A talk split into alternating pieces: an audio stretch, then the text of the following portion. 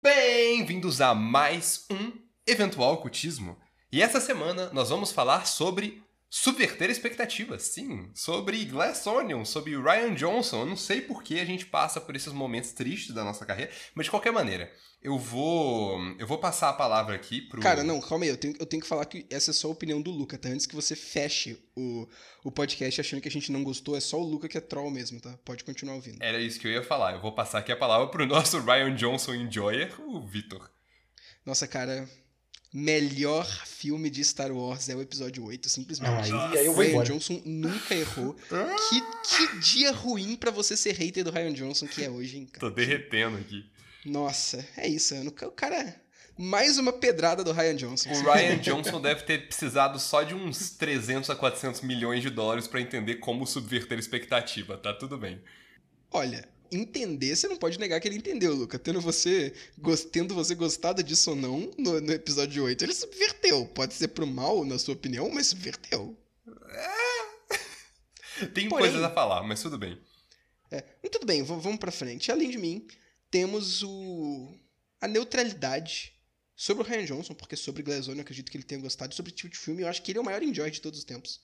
É Pedro Santos. Exatamente, eu adoro, adoro Sherlock, adoro pô, Poirot. E o Benoit Blanc tá aí, né? Um grande nome, surgiu recentemente e já tá mandando ver. É, Bem-vindos, ouvintes, a 2023, nosso primeiro episódio de 2023. Importante lembrar. É verdade. E né, temos que apresentar aqui o host, que eu acho que com certeza é o culpado desse episódio. Caramba, que isso, velho. Só porque eu tava com a arma já, já saindo um pouquinho de fumaça na mão quando ele caiu no chão. Exatamente, atrás, Não. atirando atrás do vidro, Luca Pia Castelli. Nós todos sabemos o que esse filme talvez desminta, que tem muita coisa pra descobrir ainda, Pedro. Muita coisa. Mas nós vamos falar hoje sobre o filme mais novo do Ryan Johnson, Glass Onion, lançado é, em setembro desse ano. Pera, pera, pera, É. pera. Não, você quis dizer Glass Onion, um mistério, facas em segredo? Um Mistério Facas em Segredo. É muito bom que incorporaram o nome do primeiro filme, tipo Star Wars. Exato.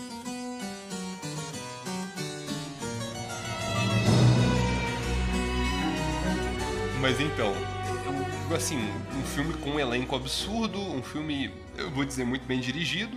É, conta, assim, a história da, do mistério sobre esse grupo Mais de... um caso, né? Mais um caso de Benoit Blanc, primeiramente. Mais um caso de Benoit Blanc, o nosso querido detetive é, Subversão Expectativas, contando um caso desse, desse grupinho de, de socialites é, americanos que estão se juntando na ilha do tech bilionário é, Jeff Musk. Miles Brown. Miles Brown, é, para um mistério que acaba virando algo um pouco mais diferente, algo um pouco mais, mais profundo ou não.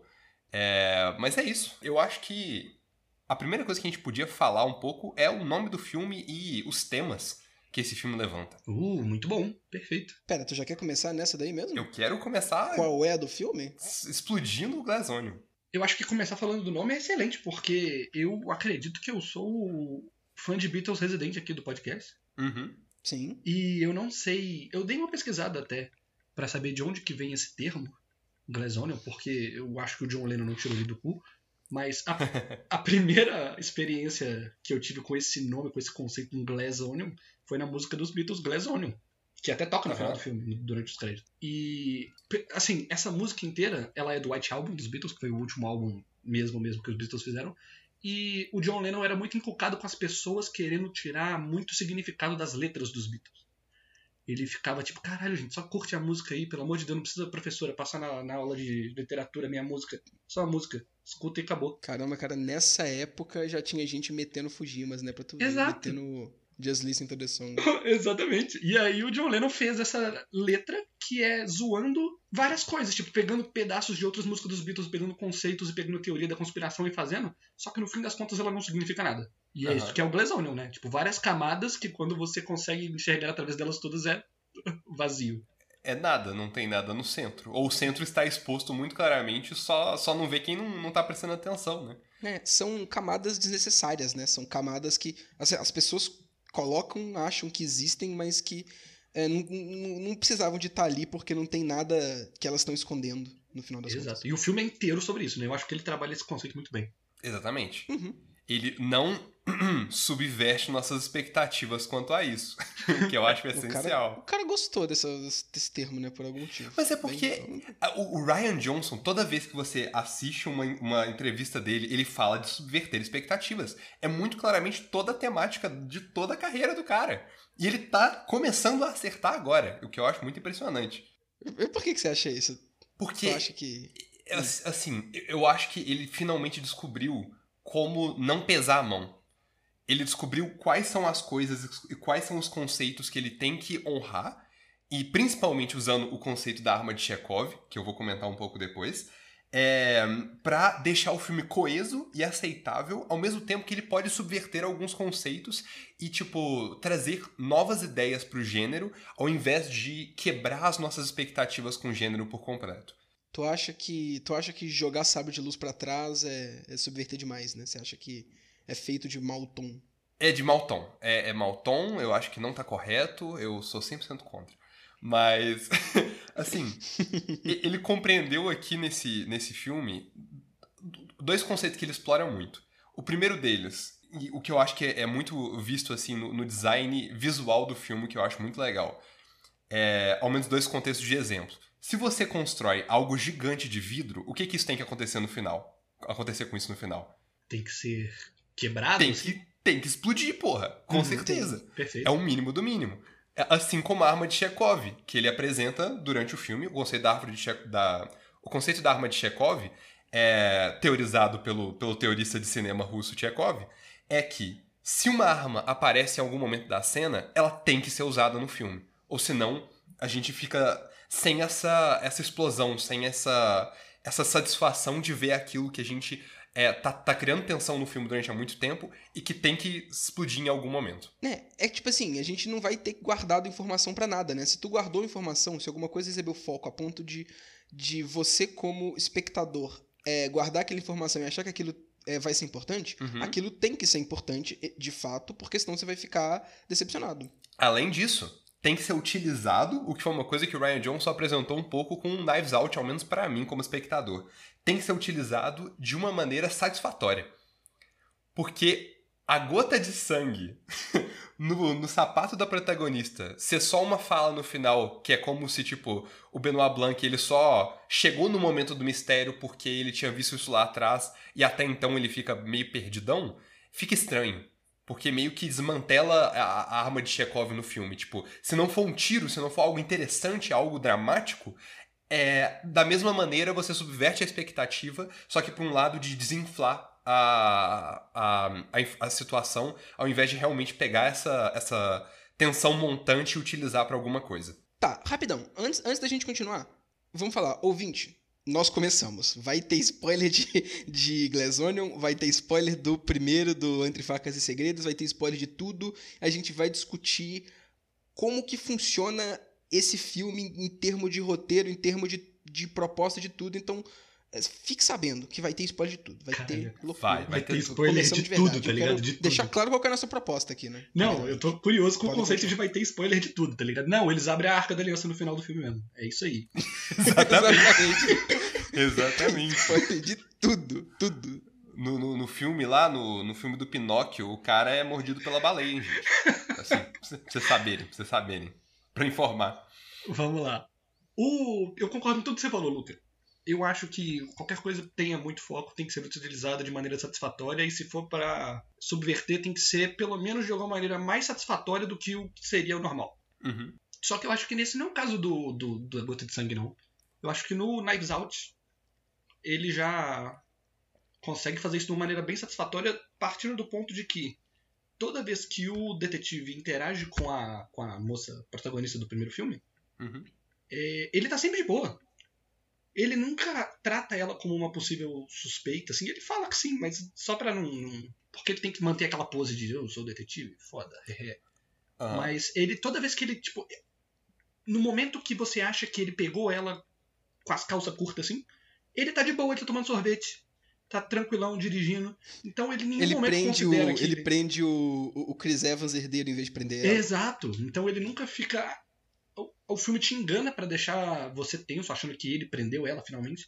Mas ele, como personagem, nunca demonstra isso de nenhuma maneira. Então eu acho que Uhum. essa parada do, do- da gota de sangue não me incomoda tanto. Isso me incomoda. Eu acho que ele, ele, ele retira a atenção que podia ter daquilo muito facilmente. E parece só um instrumento narrativo pro filme ficar coeso, ao invés de uma escolha interessante pelo diretor. Agora, o, o Glass Onion especificamente está cheio de escolhas muito interessantes do diretor. Principalmente visuais, como eu tinha comentado antes sobre o próprio Glass Onion, que, para quem ainda não assistiu e tá só tá, tá aqui muito perdido no meio desse podcast, é, é o prédio, né? O local onde eles estão ficando na Grécia, que é tipo um prédiozão de, de vidro. É, a, a exposição disso, a exposição de peças de arte como um instrumento é, de crescer ainda mais aquele local como algo mais rico e dar ainda mais, tipo, essencialmente essa, essa vontade de catarse, de destruir aquilo completamente, ao menos que eu tive através do filme inteiro. É, Sim. Vários aspectos, assim, são muito bons. Até o, o próprio terno que a, a moça, que não é a moça no final, tá usando, é completamente branco na cena que ela leva o tiro. Pra, pro vermelho ficar realmente interessante. Realmente. E é para as pessoas que, que realmente não vão se importar com os spoilers e que não viram. É, bom, esse Glass Onion é tipo a casa do Tony Stark, só que do desse Miles Brown. É um esse bagulho tanto conceitual quanto habitacional mesmo, que fica numa ilha na Grécia. E o filme inteiro é esse, esse, esse bilionário chamando uns amigos estranhos, influencers, e que ele chama de disruptores, pra ilha dele pra resolver uns mistériozinhos, porque ele é, faz esses encontros de vez em quando com eles, e aí ele quer, tipo, fazer um mistério pra todos eles é, resolverem, tipo uma festa mesmo, sabe? E aí o, alguém chama o Benoit Blanc, como sempre, igual o- igual no, no primeiro filme, alguém chamou o Benoit Blanc e ninguém sabe quem foi, e ele tá lá todo, todo pebinha. É, deixa eu prolongar nisso, porque eu acho essa sinopse como uma história de detetive muito interessante. No sentido de que se fosse uma história do Sherlock normal, padrão, assim. Um- Aham. Uma história onde um cara rico chama, porque a primeiro momento você acha que ele convidou o Benoit Blanc mesmo. Sim. Chama o maior detetive de todos e os amigos dele pra brincar de detetive mesmo. Eu achei muito Uhum. interessante essa parada, me pegou muito na hora, assim. Sim, mas ao mesmo tempo que eu achei interessante, eu fiquei com um pouco de medo, porque eu achei, tá, então vai ser tudo um jogo? Não vai ser nada. Vai, não vai ter nada acontecendo de verdade? Eu fiquei um pouco de, de medo de ser meio que um. Tipo, realmente só Benoit Blanc resolvendo um jogo de um cara. E eu não queria ver isso do Benoit Blanc. Eu não acho ele um, um personagem tipo. Um Sherlock Holmes pra poder ter um Moriarty que vai ser o inimigo dele, que vai propor desafios pra ele que não. Assim, no caso do, do, do, do Moriarty, como ele é um maluco absurdo, ele vai ter alguma coisa em jogo sim. Mas que a proposta não é resolver o, o, o desafio porque tem uma coisa em- além em jogo, e sim por causa do desafio em si. Eu não achei que o, que o, o Benoit Blanc, que é uma pessoa muito leal, muito paladinozinho, ia ser legal pra uma história assim, sabe? E eu fico feliz que não foi isso no final das Uhum. contas. No final, o, o Miles era o idiota e, e os desafios que ele propôs não foram os desafios que de fato foram, foram focados e resolvidos no, no, no filme. Tinha mais coisa por trás disso que estava acontecendo. Sim. Inclusive, eu adoro o comentário sobre jogos de puzzle que, que Ryan Johnson levanta nesse filme. Tipo, os, os jogos de puzzle, ao menos pra gente, acabam parecendo aqueles jogos de alto conceito, inteligentes e tal. E eu vi até uma review, uma, uma review não, mas um vídeo essay, que comentava sobre o quão estúpidos são os jogos de puzzle da caixa. Tipo, que todos os jogos de puzzle não são jogos é, lógicos de verdade, são só jogos de reconhecimento pra alta cultura. Então, tipo, se você reconhece Fibonacci, você consegue resolver, mas eles não são jogos de lógica. E o, o próprio Benoit Blanc não é bom nesses jogos. E eu acho isso muito legal, porque ele é o personagem mais inteligente, então em contraponto com esses outros personagens que são feitos para serem idiotas, ele não conhece, porque ele, ele está muito mais pautado na inteligência real e na sabedoria real de, tipo, resolver esses problemas. Ah, e aqui, para as pessoas que estão interessadas, o cara que fez esse vídeo que o Luca tá citando, se eu não me engano, é um canal do YouTube é, Piler of Garbage. ele Isso fez mesmo. Algum, ele tá fazendo alguns vídeos sobre, sobre o Glass Onion, tanto de review e de essays sobre o filme, quanto respondendo diretamente algumas, algumas críticas um tanto quanto duvidosas sobre o filme, tipo a feita pelo, pelo Ben Shapiro, que Ah, cara, é, é bom esse vídeo. Eu, a gente, acho que eu vou até deixar ele na, na descrição desse episódio, porque vale a pena ser visto. Perfeito. Uma outra coisa que esse filme faz muito bem, que eu acho muito legal, é que ele é uma foto perfeita do, de 2020, né? Na minha visão. Ele é, ele é, ao menos o início do filme e os personagens são uma foto muito perfeita do, do que aconteceu durante a pandemia. Pô, isso é uma coisa que é só, assim, você olhando pra uma coisa e identificando ela e falando, ah, olha aí, eles, eles estão durante a pandemia, mas não deixa de ser legal. É. Porque, pô, é, é muito pouco filme que usa o fato de que houve uma pandemia em 2020 que é, reconhece isso, né, incorpora isso no, no roteiro. Tipo, os filmes da, da Marvel, não existiu uma pandemia Não no, existiu. no universo da no MCU, né? É porque o Thanos salvou muita gente, né? Ele, ele impediu que acontecesse a pandemia. Exato. E eu lembro que na época da pandemia em si tinha um papo de não vamos colocar isso em coisas culturais porque as pessoas já estão vivendo com isso agora, elas não precisam ser lembradas que isso está Uhum. acontecendo quando elas estão querendo se distrair. Então teve um Uhum. esforço ativo de não colocar essas paradas. Eu acho que agora, apesar de estar ainda né, um pouco na pandemia, de certa forma, já está distante o suficiente para você poder explorar isso de maneira cultural. Uhum. Sim, completamente. E eu, eu gosto da presença disso no filme. Eu gosto, além de só a pandemia, só expandindo um pouquinho nisso, eu gosto de, além da pandemia, os personagens são muito 2020. Cara, e eu acho que isso é o que o filme faz de melhor. Uhum. E, é, e eu acho que é esse quesito que eu queria mais discutir com vocês e que eu acho que tem muita gente que. Ou sim, ou não entende, ou no caso do- dos caras tipo Ben Shapiro não quer entender. Que. Cara, é um filme muito consciente do tempo dele e que quer dizer coisas muito muito claras e muito específicas e muitas vezes ele, ele vai até ahn, colocar isso acima do fato dele ser um filme de mistério.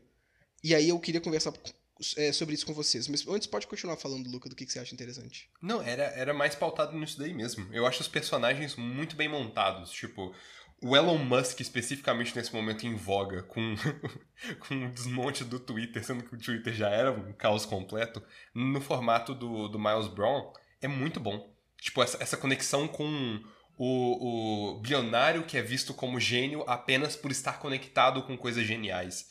É, é- é um, Sim. é um Edson moderno, né? Por mais que o Edson, eu creio que ainda tinha alguma, algum conhecimento do que ele fazia, é a pessoa que tem as, é, os domínios intelectuais, mas que não, não conhece de nada do que ele vende. É, quando se diz domínios, é tipo literalmente posse, né? Ele Posse. tem o capital é, de coisas que são normalmente consideradas in- intelectuais por serem de tecnologia ou de qualquer coisa do tipo. E aí essa imagem é automaticamente associada a esse tipo de coisa, sendo que não é a pessoa que faz essas coisas. Ela só paga para pessoas fazerem essas coisas. E isso é. É, é verdade para assim, todas essas figuras. é, de Jeff Bezos a, ao ao falecido aí Steve Jobs, ao Elon Musk e tudo mais. Sendo que é uma questão do próprio Miles Brown, né, no filme. Que ele roubou, a, que ele roubou a, a ideia da, da, da empresa dele inteira de outra pessoa. Sim, E isso, e se a gente for entrar um pouco mais em personagens individuais, assim, o Miles Brown, ele é a, a metáfora do Glass Onion, só que em vez de ser em trama, manifestado numa pessoa, né? Porque ele não, que, que nem o Benoit Blanc fala no filme, ele nunca teve uma ideia original na vida. Porque a empresa dele não é dele, a, toda a parte artística que ele tá se rodeando ali.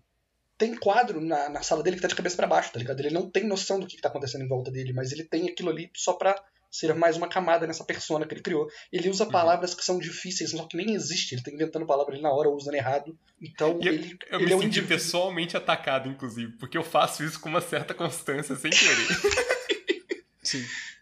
Mas aí tu faz isso por causa de gringuice, né, Luca? Porque É. tu, tu tá pensando as palavras em inglês. É gringuice e por conta do conceito de ZA1 que foi apresentado pra mim, de, de teoristas russos, que eu acho maravilhoso. Mas é isso, ele é a Glass Onion, ele é várias camadas de nada.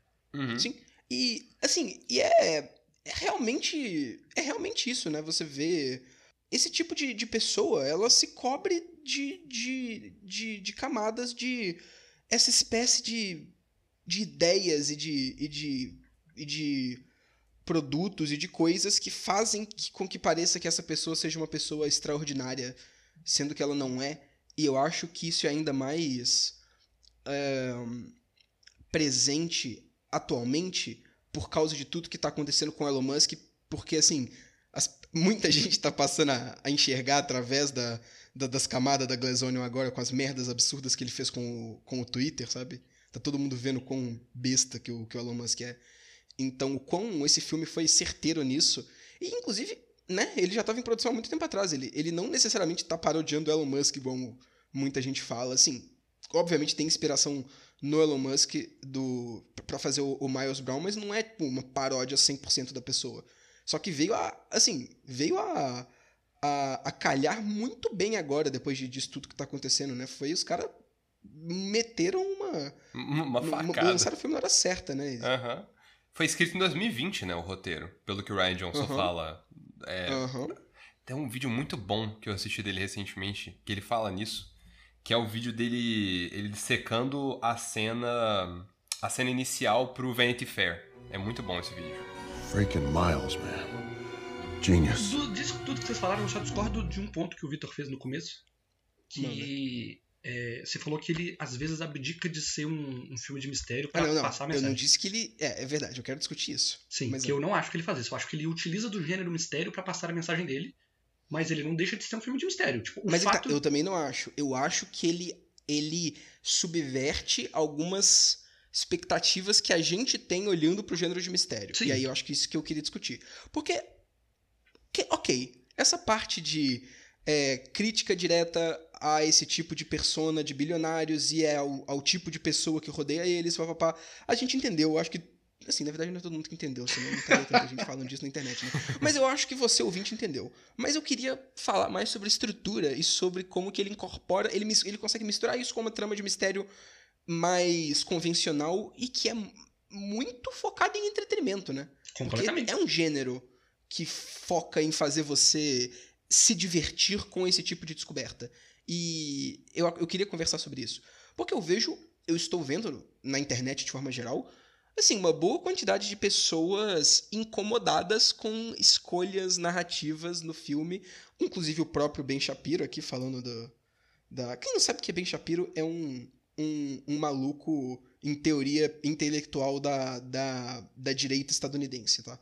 É, então, ele fez um tweet fazendo uma crítica sobre o filme e é, de assim, na minha opinião, estúpida.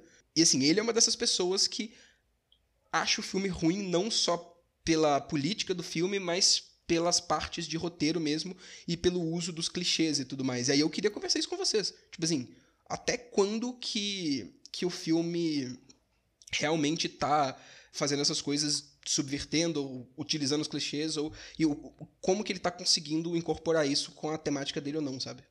Tá. Pra eu te responder isso, eu quero falar um pouco do primeiro filme. Vai em frente. Porque o Entre Facas e Segredos eu acho genial. E quando eu vou falar dele pra qualquer pessoa, eu falo que ele subverte o gênero de, né, de detetive, de Agatha Christie, assim. Porque Uhum. você passa a maior parte do filme torcendo pra assassina, teoricamente. Sim. E você e já é revelado quem assassina logo de cara. Sim.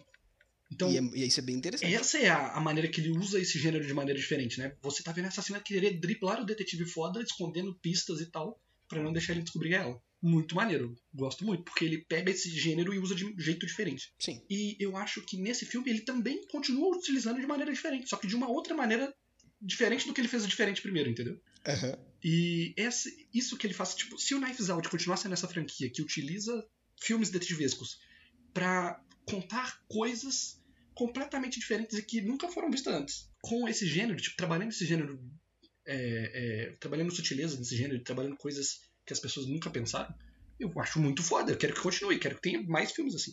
Sim. E, e eu, eu acho interessante também porque o que liga esses, esses, esses filmes são três coisas pra mim. A existência do Benoit Blanc como detetive que tá investigando o caso. Uhum. Essa, essa subversão de tropes e de clichês de, de detetive pra fazer uma história que ainda é de detetive, ainda tem como proposta é, esse mesmo tipo de entretenimento, mas de uma maneira diferente e mais é, contemporânea. E três, falar mal de rico. os, dois, os dois filmes fazem isso. É verdade. E aí eu queria. Eu, eu, fico curioso pra saber, né? Será que tanto. Pô, será é, que vai ter tantas outras formas diferentes de, de brincar com o, o gênero de mistério? E será que existem tantas coisas diferentes que se pode falar sobre ricos? e falar com mal certeza, deles. Com certeza. Ah, não, eu também acho que sim, mas é. Pô, ele vai ter que ir pra uns caminhos bem interessantes aí, né? Vai acabar.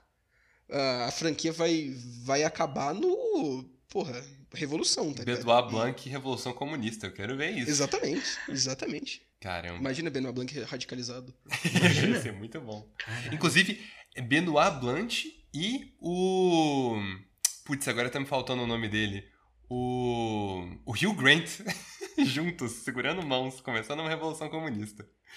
Porque o Hugh Grant aparece nesse filme durante dois segundos como, tipo, o Watson do Benoit Blanc, né? Quem que é Hugh Grant, meu Deus? Eu não sei quem que é Hugh Grant. O Hugh Grant, o ator de comédias românticas clássico inglês, Pedro, que aparece na, na cena que ele tá na banheira e ele, tipo, tá cuidando do Benoit Blanc, Ok, eu. Ele jogando Among Us com ele. Eu jogando a lembro mão dessa cena. com ele. Ah, sim, beleza, perfeito. Ok. Aham. Eu acho sensacional a presença de Among Us nesse filme. Eu acho isso tão engraçado. Eu praticamente taquei o PC pra cima quando eu tava assistindo. Pô, na própria série do Sherlock já tem uma piada dessa, né? Do Sherlock querendo jogar Clue lá e não conseguindo, porque ele fala que na vida real os mistérios não acontecem desse jeito. Aham. Aham. Não, mas é exatamente isso. Tipo, é a mesma pegada. É, é o detetive não fazendo sentido do- dos jogos, né? E, e, tipo, até dos próprios, talvez, filmes de detetive que não fazem sentido porque os, é, os verdadeiros crimes não acontecem daquela maneira. Que é o que acontece nesse filme. A- o assassinato, que supostamente seria o suicídio da personagem, é, acaba sendo só um assassinato comum. Que se ele tivesse pensado de uma maneira de um crime convencional, ao invés de levantar o Miles Brown como um, um ultra pensador absurdo, seria normal e seria tipo um crime que ele conseguiria e conseguiu resolver no final. Tá, mas então, acho que a gente pode começar a falar daquilo que eu, que eu falei. Começar não, né? Se adensar mais. Porque pra esse filme, assim, pra esse para pro mistério, pra tudo funcionar da, da- da, maneira que funciona no Glass Onion, a primeira conclusão que o que o Benoit Blanc chega é que o Miles Brown é um idiota. Uhum. E aí, Não a primeira. Não, né? Não, mas tipo, a principal conclusão Sim. quando ele começa, naquele, naquele clássico momento Benoit Blanc que ele começa a, a, a falar e explicar pra todo mundo o caso e o que, que tá Exato. acontecendo. Inclusive que Ao eu, ponto que. eu só né, quero comentar sobre esse momento. Eu acho genial o fato dele não estar realmente tentando contar o caso, ele vai descobrindo aos poucos mesmo. Mas ele tá só tentando ganhar tempo pra, pra moça subir lá e pegar o, o verdadeiro pedaço Uhum. de papel. Uhum. Porque isso é um momento clássico, né? Toda história de detetive tem isso, do cara falando pra caralho, falando meia hora de como que ele descobriu tudo e tal. Faz muito sentido ele usar Uhum. essa parte que é comum e tem que ter em todo filme pra ele comprar tempo pra mina poder vasculhar o quarto dos outros lá. Exatamente. aham, aham. Mas O continua. jeito que ele fala é, é muito bom também. Uhum. Mas de qualquer forma, o, assim, tem essa conclusão. Que o, o Miles Brown é um idiota. E aí a gente começa a enxergar as coisas de, de maneira um tanto quanto diferente. E eu gosto disso, primeiramente, porque, assim, primeiramente eu concordo com o Benoit Blanc nisso. E. Mas eu, assim, muitas pessoas, muitas pessoas, não tantas pessoas assim, mas algumas pessoas tá, falam muito de que, assim, isso de certa forma é um, um artifício meio, meio fraco e meio daquele jeito bem metalinguístico de você fazer uma coisa ruim e depois admitir que ela é ruim e rir dela, mas você ainda tá fazendo essa coisa ruim Tudo bem, ok. que é que sim algumas pessoas falam como esse filme não é um filme que é, de fato tem uma, um mistério interessante e, e inteligente muito interligado e não tem essa proposta muito grande da gente conseguindo ir le- vendo ele, vendo ele aos poucos e depois ele justifica isso falando que ele não é assim porque o, o, o cara que fez o, o, o crime é um idiota e, e por isso assim é como se ele estivesse falando rindo da própria inaptidão e falta de, de complexidade real do roteiro. Sim, sabe? sim. Uhum. O que eu discordo. Eu também discordo porque Só mim isso não é válido porque o filme tem um tema. E esse- essa conclusão é importantíssima para explicação do tema, para aprofundamento do tema. Então, Sim. eu acho que esse filme ele pode ser um pouco refém do tema dele. Dá pra você argumentar que o mistério não é tão importante porque ele prioriza mais o tema do que o mistério em si. Sim. Mas não dá pra falar que é mal feito porque ele usa esse tema de maneira genial. Sim. E eu também acho que um ponto muito importante é é completamente diferente você se utilizar de, de alguma coisa, de algum artifício é, como base pra você contar a história, ou, e- ou você utilizar ele como desculpa pra poder justificar alguma coisa. E assim, eu acho que isso é importante pra você gostar e pra você entender qualquer coisa que o Ryan Johnson faz, porque ele gosta de fazer muito isso. Ele costuma partir de pontos muito ahn, óbvios ou muito clichês, mas ele não usa esses clichês pra poder eh, resolver as coisas como Deus Ex Machina ou como forma de resolver o roteiro. Ele usa isso pra criar em cima disso, sabe? Ele usa isso como uma base, então eu acho que não é um problema. É como o que, o que você mesmo falou, do próprio Miles Brown ser, ser um idiota, mas também do fato da, da. nesse mesmo filme, da mulher lá ter uma irmã gêmea, que assim, é um, um bagulho que em 90% da, da, das histórias de mistério seria completamente impensável você resolver um mistério falando que, ok, essa pessoa tinha uma irmã gêmea que ninguém conhecia. Só que nesse caso, como é apresentado assim antes e é pra justificar coisas que a gente já tava vendo que não foi tirado do nada e que dá uma nova camada de verdade, uma camada real pra história e que não tá, não tá sendo usado pra resolver nada. É aceitável naquele contexto.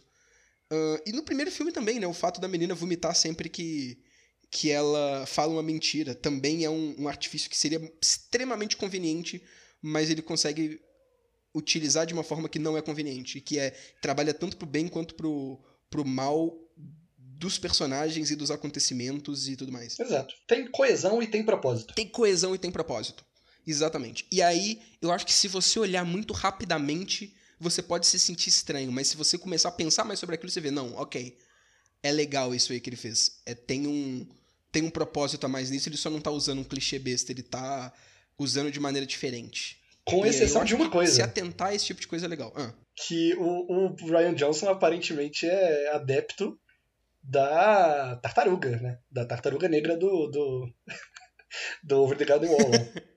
na Tartaruga Negra do The Garden Wall, que a gente não vai explicar para o Luca, porque ele especificamente não ouviu o episódio que a gente fez do eventual cultismo de Over the Garden Wall até hoje. Então, É um dos, dos episódios que ele não participou, e ele não ouviu, ele não vai entender isso. E se você, ouvir, se você entendeu, parabéns.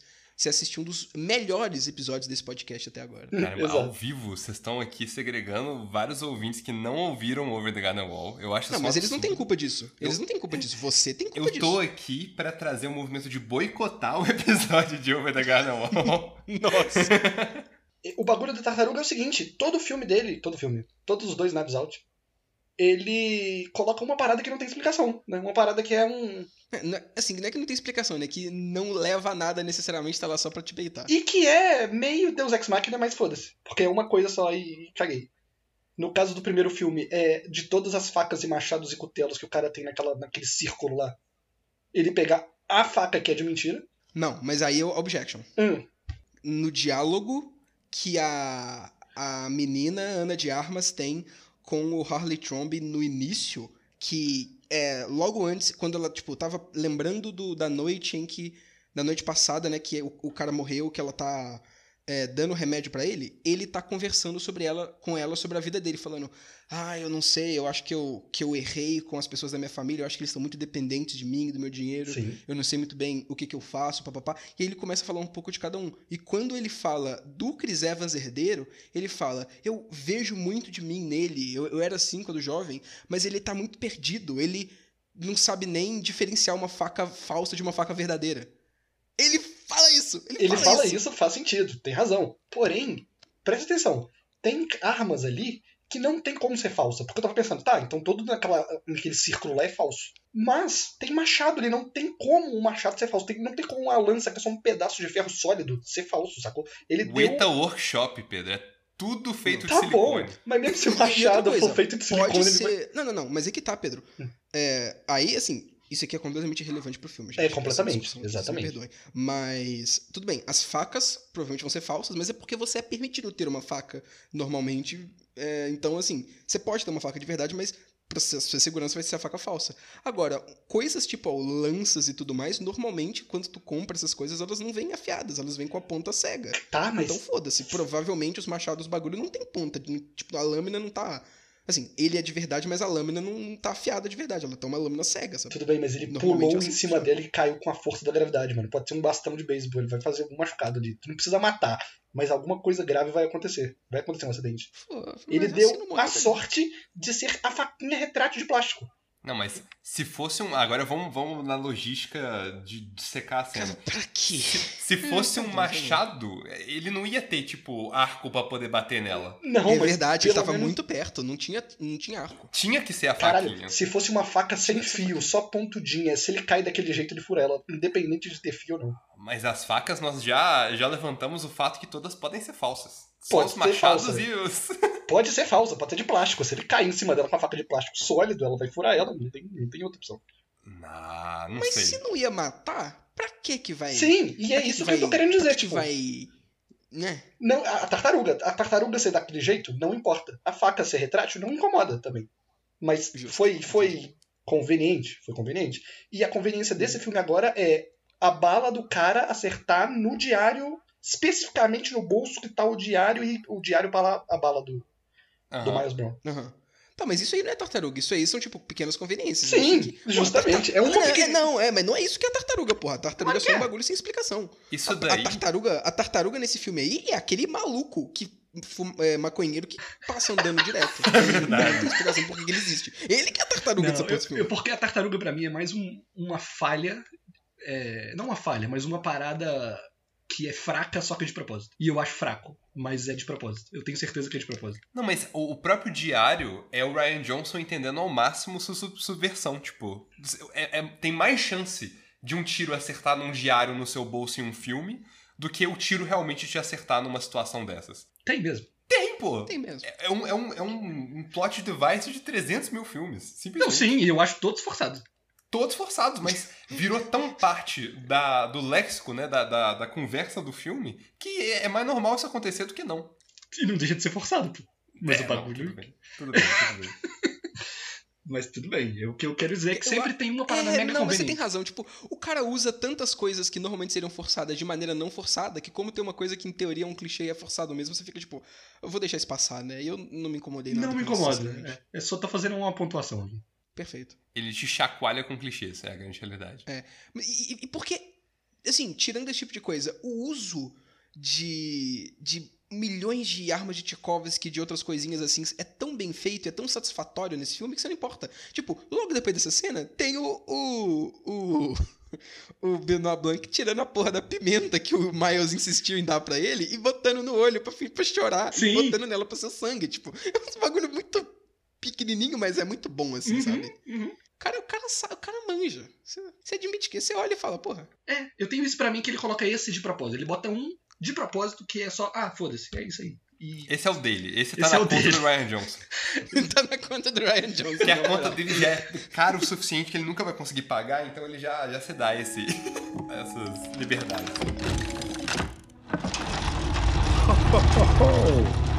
Eu queria falar sobre cara, o cara, o cara maconheiro do filme, que é maravilhoso.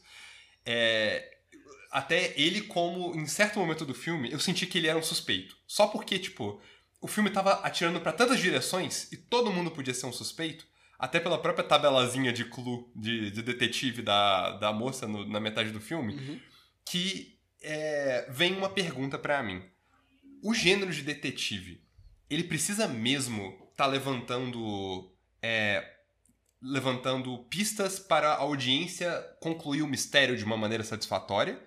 Ou ele tem que ser satisfatório apenas como entretenimento e ter uma coesão é, olhando pra trás pra funcionar? Porque tem um filme que eu acho que prova o, o ponto de que o filme só tem que ser entretenimento, que é o Clue, que é o filme do detetive, que também é um filme de, de detetive, claramente, né?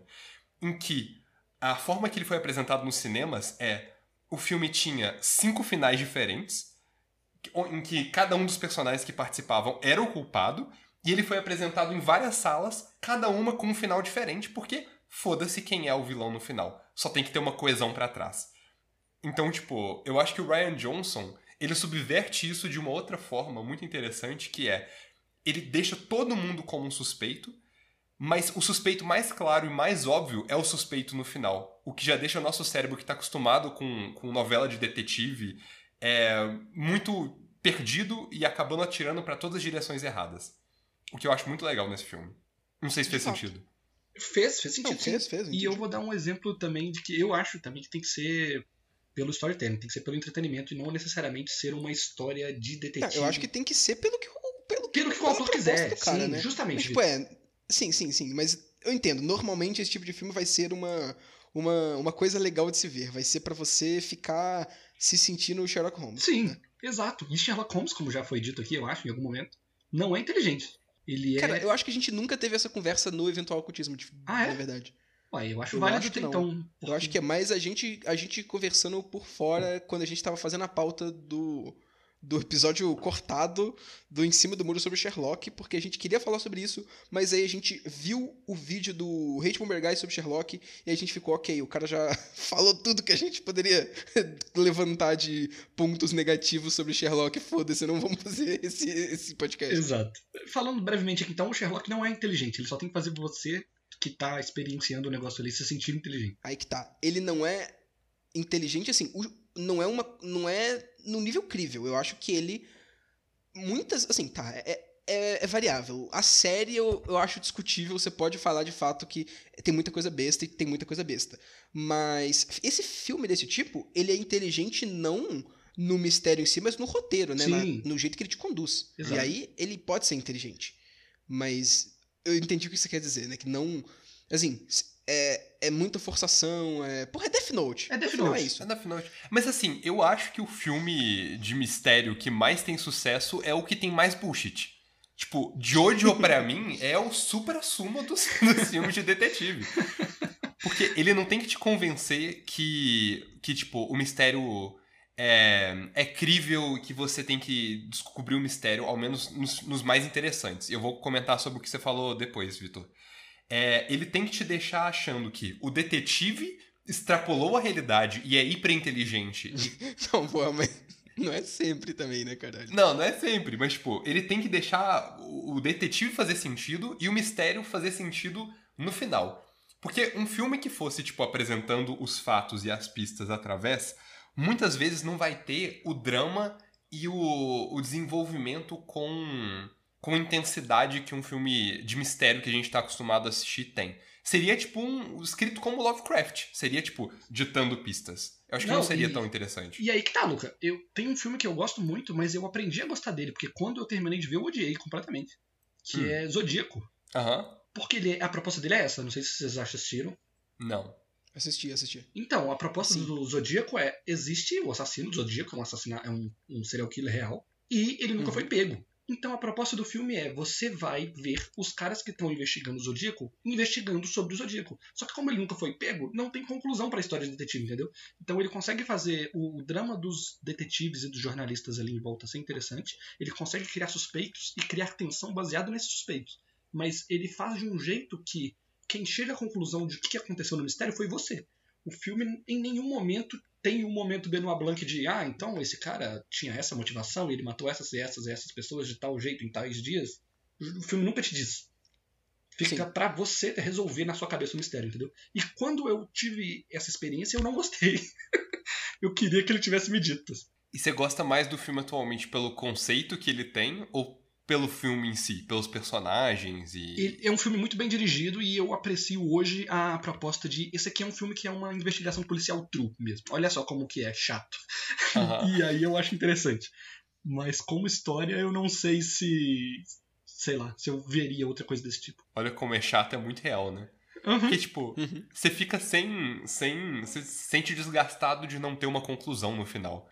É, eu passei esse tempo todo aqui vendo isso tudo, ficando tenso com possíveis suspeitos para nada. Tá? Exatamente. Exatamente. O final e a jornada. Tipo, nem, nem a jornada. A jornada eu acho que é, é, às vezes, até um empecilho pra alguns filmes.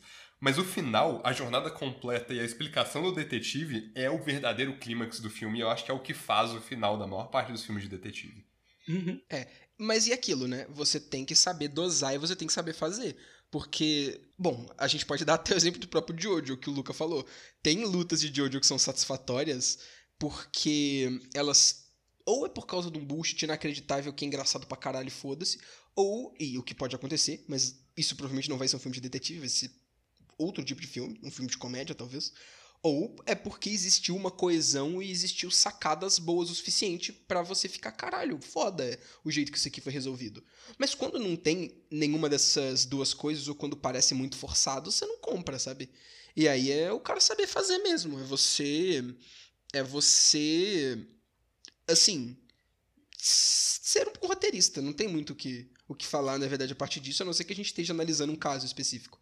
E o que eu, e eu também acho perfeitamente compreensível uma pessoa achar que esse tipo de, de, de história que é mais voltada pra você ver o detetive sendo foda, ou igual um Death Note da vida, ver os dois gênios absurdos se gladiando num processo de intelecto que no final é só pelo, pelo por esse entretenimento de ver essa batalha de intelectos, é, é- é compreensível você achar isso idiota, sabe? É bobo, é Mas é bobo. compreensível outras pessoas acharem isso divertido também, então foda-se. Uhum. No final é isso. Porque o, o detetive, na realidade, é só inteligente, no caso, digamos, de um, é, de um Sherlock Holmes da vida, porque ele extrapola a realidade num nível pra conseguir, tipo, ele vai num sentimentos, assim, num sentimentos de coração tão grandes que, assim, não faz sentido lógico de verdade na maior parte das histórias. É só, é só pelo fato dele ser dentro da história extremamente inteligente que a gente compra que aquilo ali de fato É só, é funciona. só pelo hype. É pelo hype, exato. Um bom, um bom é, estudo da, da forma que um roteiro de um filme de mistério funciona é um vídeo do Dream, por exemplo. Jogador de Minecraft profissional. Caralho, isso tá, o que isso tá virando? Olha o nível que estamos chegando. Tipo, não é o fato de que tem um mistério por trás. É o fato de como que aquilo ali no final vai, desen- vai desaguar, ou do fato de, tipo. Não é sobre o fato dele ser realmente bom ou ter um mistério. É do fato de como aquilo no final vai desaguar, de alguma maneira. E por que, que isso tem a ver com o Dream, Luke? Eu não sei, veio à mente, Vitor. Veio à mente. Continua. Porra, não, agora tu dá teu jeito de amarrar isso daí. No, no final do episódio, vocês vão virar e falar: Não, eu, eu entendi o episódio inteiro. É só porque o Luke é burro e não tem nenhuma opinião formada sobre esse filme. É que é, o, o Dream é a, é a camada da Glazonian. exatamente, é mais ou menos a minha camada. Caralho, seria o Dream a nossa tartaruga preta desse episódio? Exatamente, exatamente. Esse episódio é um bullshit do início ao fim. Ele é, e agora a gente tá começando a fazer autorreferência e referenciar o, o gênero de pessoas idiotas em podcast pra poder justificar ele. A gente não passa de Ryan Johnson. Caralho, nós somos todos o, o famoso Joe Rogan. No Nossa, agora eu tô me sentindo o Dan Harmon de quão metalinguístico que isso aqui tá, na verdade. Chega, chega. Temos que parar imediatamente. temos, temos que parar imediatamente. Mas aqui, eu não, eu não sinto isso, nada, nada disso que você falou com o Glass. Tudo bem, tem a catarse de você descobrir, Uhum. mas eu não acho que essa, essa catarse é muito mais satisfatória pela recontextualização que você tem da história e, e, dos, e no caso do Glazono, dos temas e tudo mais, do que por você de fato achar tudo muito cool e muito hype. Porque, e aí eu acho uma coisa muito legal, o próprio Benoit Blanc é uma pequena subversão desse tipo de detetive super inteligente e foda. Porque ele não é, tipo, ele é muito inteligente, mas ele não fica se pagando de inteligente igual um Sherlock Holmes da vida, sabe?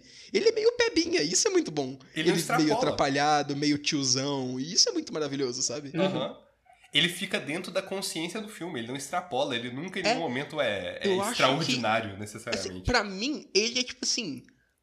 Como seria se realmente na vida real existisse um, um detetive que é muito, muito, muito, muito bom, muito inteligente, sabe? Ele é um, det- um, um- melhor detetive do mundo crível. na- Uhum. no meu ponto de vista, pelo menos. É, a única cena que ele extrapola realmente a realidade é quando ele tá estudando o, o, verdadeiro mistério criado pelo, pelo é, Miles Brown. é o único momento que ele extrapola alguma coisa. Qual? Como assim? Quando ele, ele extrapola pra poder descobrir que o verdadeiro mistério de quem matou o Miles Brown, o motivo que eles foram chamados pra ilha, É. Ah, entendi. Resolvendo o puzzlezinho. resolvendo o puzzle, exato. É o momento que ele mais extrapola no filme.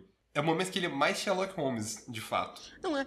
É, de fato, mas pra mim ainda faz um sentido porque ele já sabia que haveriam pistas e haveriam pistas óbvias e, e colocadas por uma pessoa ali. Uhum. Então, seguindo desse pressuposto, eu acho plausível você começar a observar e, e começar a interpretar os signos assim ativamente. Porque seria bullshit se ele não soubesse nada daquilo e olhasse e começasse a interpretar e associar as coisas, porque sim, mas ele já estava na cabeça de vou tentar associar as coisas aqui a, aos signos que estão aqui, a pessoas, porque eu já sei que é isso que ele tá fazendo. Então, pra mim faz sentido ele, ele chegar a esse tipo de conclusão, sabe? Com certeza, com certeza. E aqui, uma última pergunta pra você, Luca. Você, assim, tu tá defendendo muito, tu tá falando muito bem no final. Achei que você, você, não tinha gostado tanto assim, que você ia achar meio paia. Mas aqui, aí eu já mando a pergunta. No final das contas, você repensou sobre, sobre esse tipo de filme? Você. Porque você falou muito bem pra caramba como é que esse tipo de filme funciona pro papá, mas você, no final das contas, gosta disso? Você. Eu gosto. É, você- você eu gosta de adoro. Sherlock? Inclusive, eu gosto muito de Knives Out e de Glass Onion. Mas, like, Ah, su- subvertendo Perfeito. expectativas, como o episódio de Ryan Johnson. Mas é, eu acho esse filme muito legal. Eu acho, acho ele, ele muito bem montado. E é, é um bom puzzle proto não puzzle ao mesmo tempo. Eu acho muito legal. É só o Ryan Johnson não mexer com nenhuma outra franquia na vida. E aí tá tudo bem. Nunca, não cria a sua própria Ryan Johnson e não É. mate mais personagens que a gente ama. Olha, mas aí eu vou ter que, eu vou ter que, que, que discordar aqui, porque uma das coisas que eu estou achando mais interessante é as pessoas fazendo o exercício de é, imaginar, o, só de brincadeira mesmo, imaginar como seria o Benoit Blanc em outras obras. Hum, Assim, é só de meme, mas eu acho que isso tem que ser mais extrapolado e tem que imaginar o Ryan Johnson nas outras obras. A gente tinha que ter um Ryan Johnson em cada é, franquia do mundo. É isso que ia ser o Nossa correto pra ele Mas aí ia ser só um personagem que entra com uma arma e atira no pé. Ia ser maravilhoso. Ele ia Exato. subverter todas as minhas expectativas. Todas, todas, tudo, tudo vai mudar. Aí as coisas boas vão ficar ruins, as coisas ruins vão ficar boas, tipo Star Wars, né? Que era ruim ficou bom com, com o episódio Caralho. 8. Vai tudo mudar, vai tudo trocar, vai ser incrível. O Vitor, o Vitor tá caçando briga, velho. Comigo, inclusive. que isso. Ai, eu estou, eu estou. That first one's a Fibonacci sequence.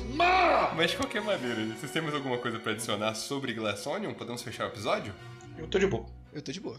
Então, perfeitamente. É, falando sobre tudo que se há, sobre subverter e não subverter, e fazer com e fazer sem. Eu já me perdi, porque eu não tenho nenhuma noção do que eu tô falando, claramente, como é a proposta do podcast.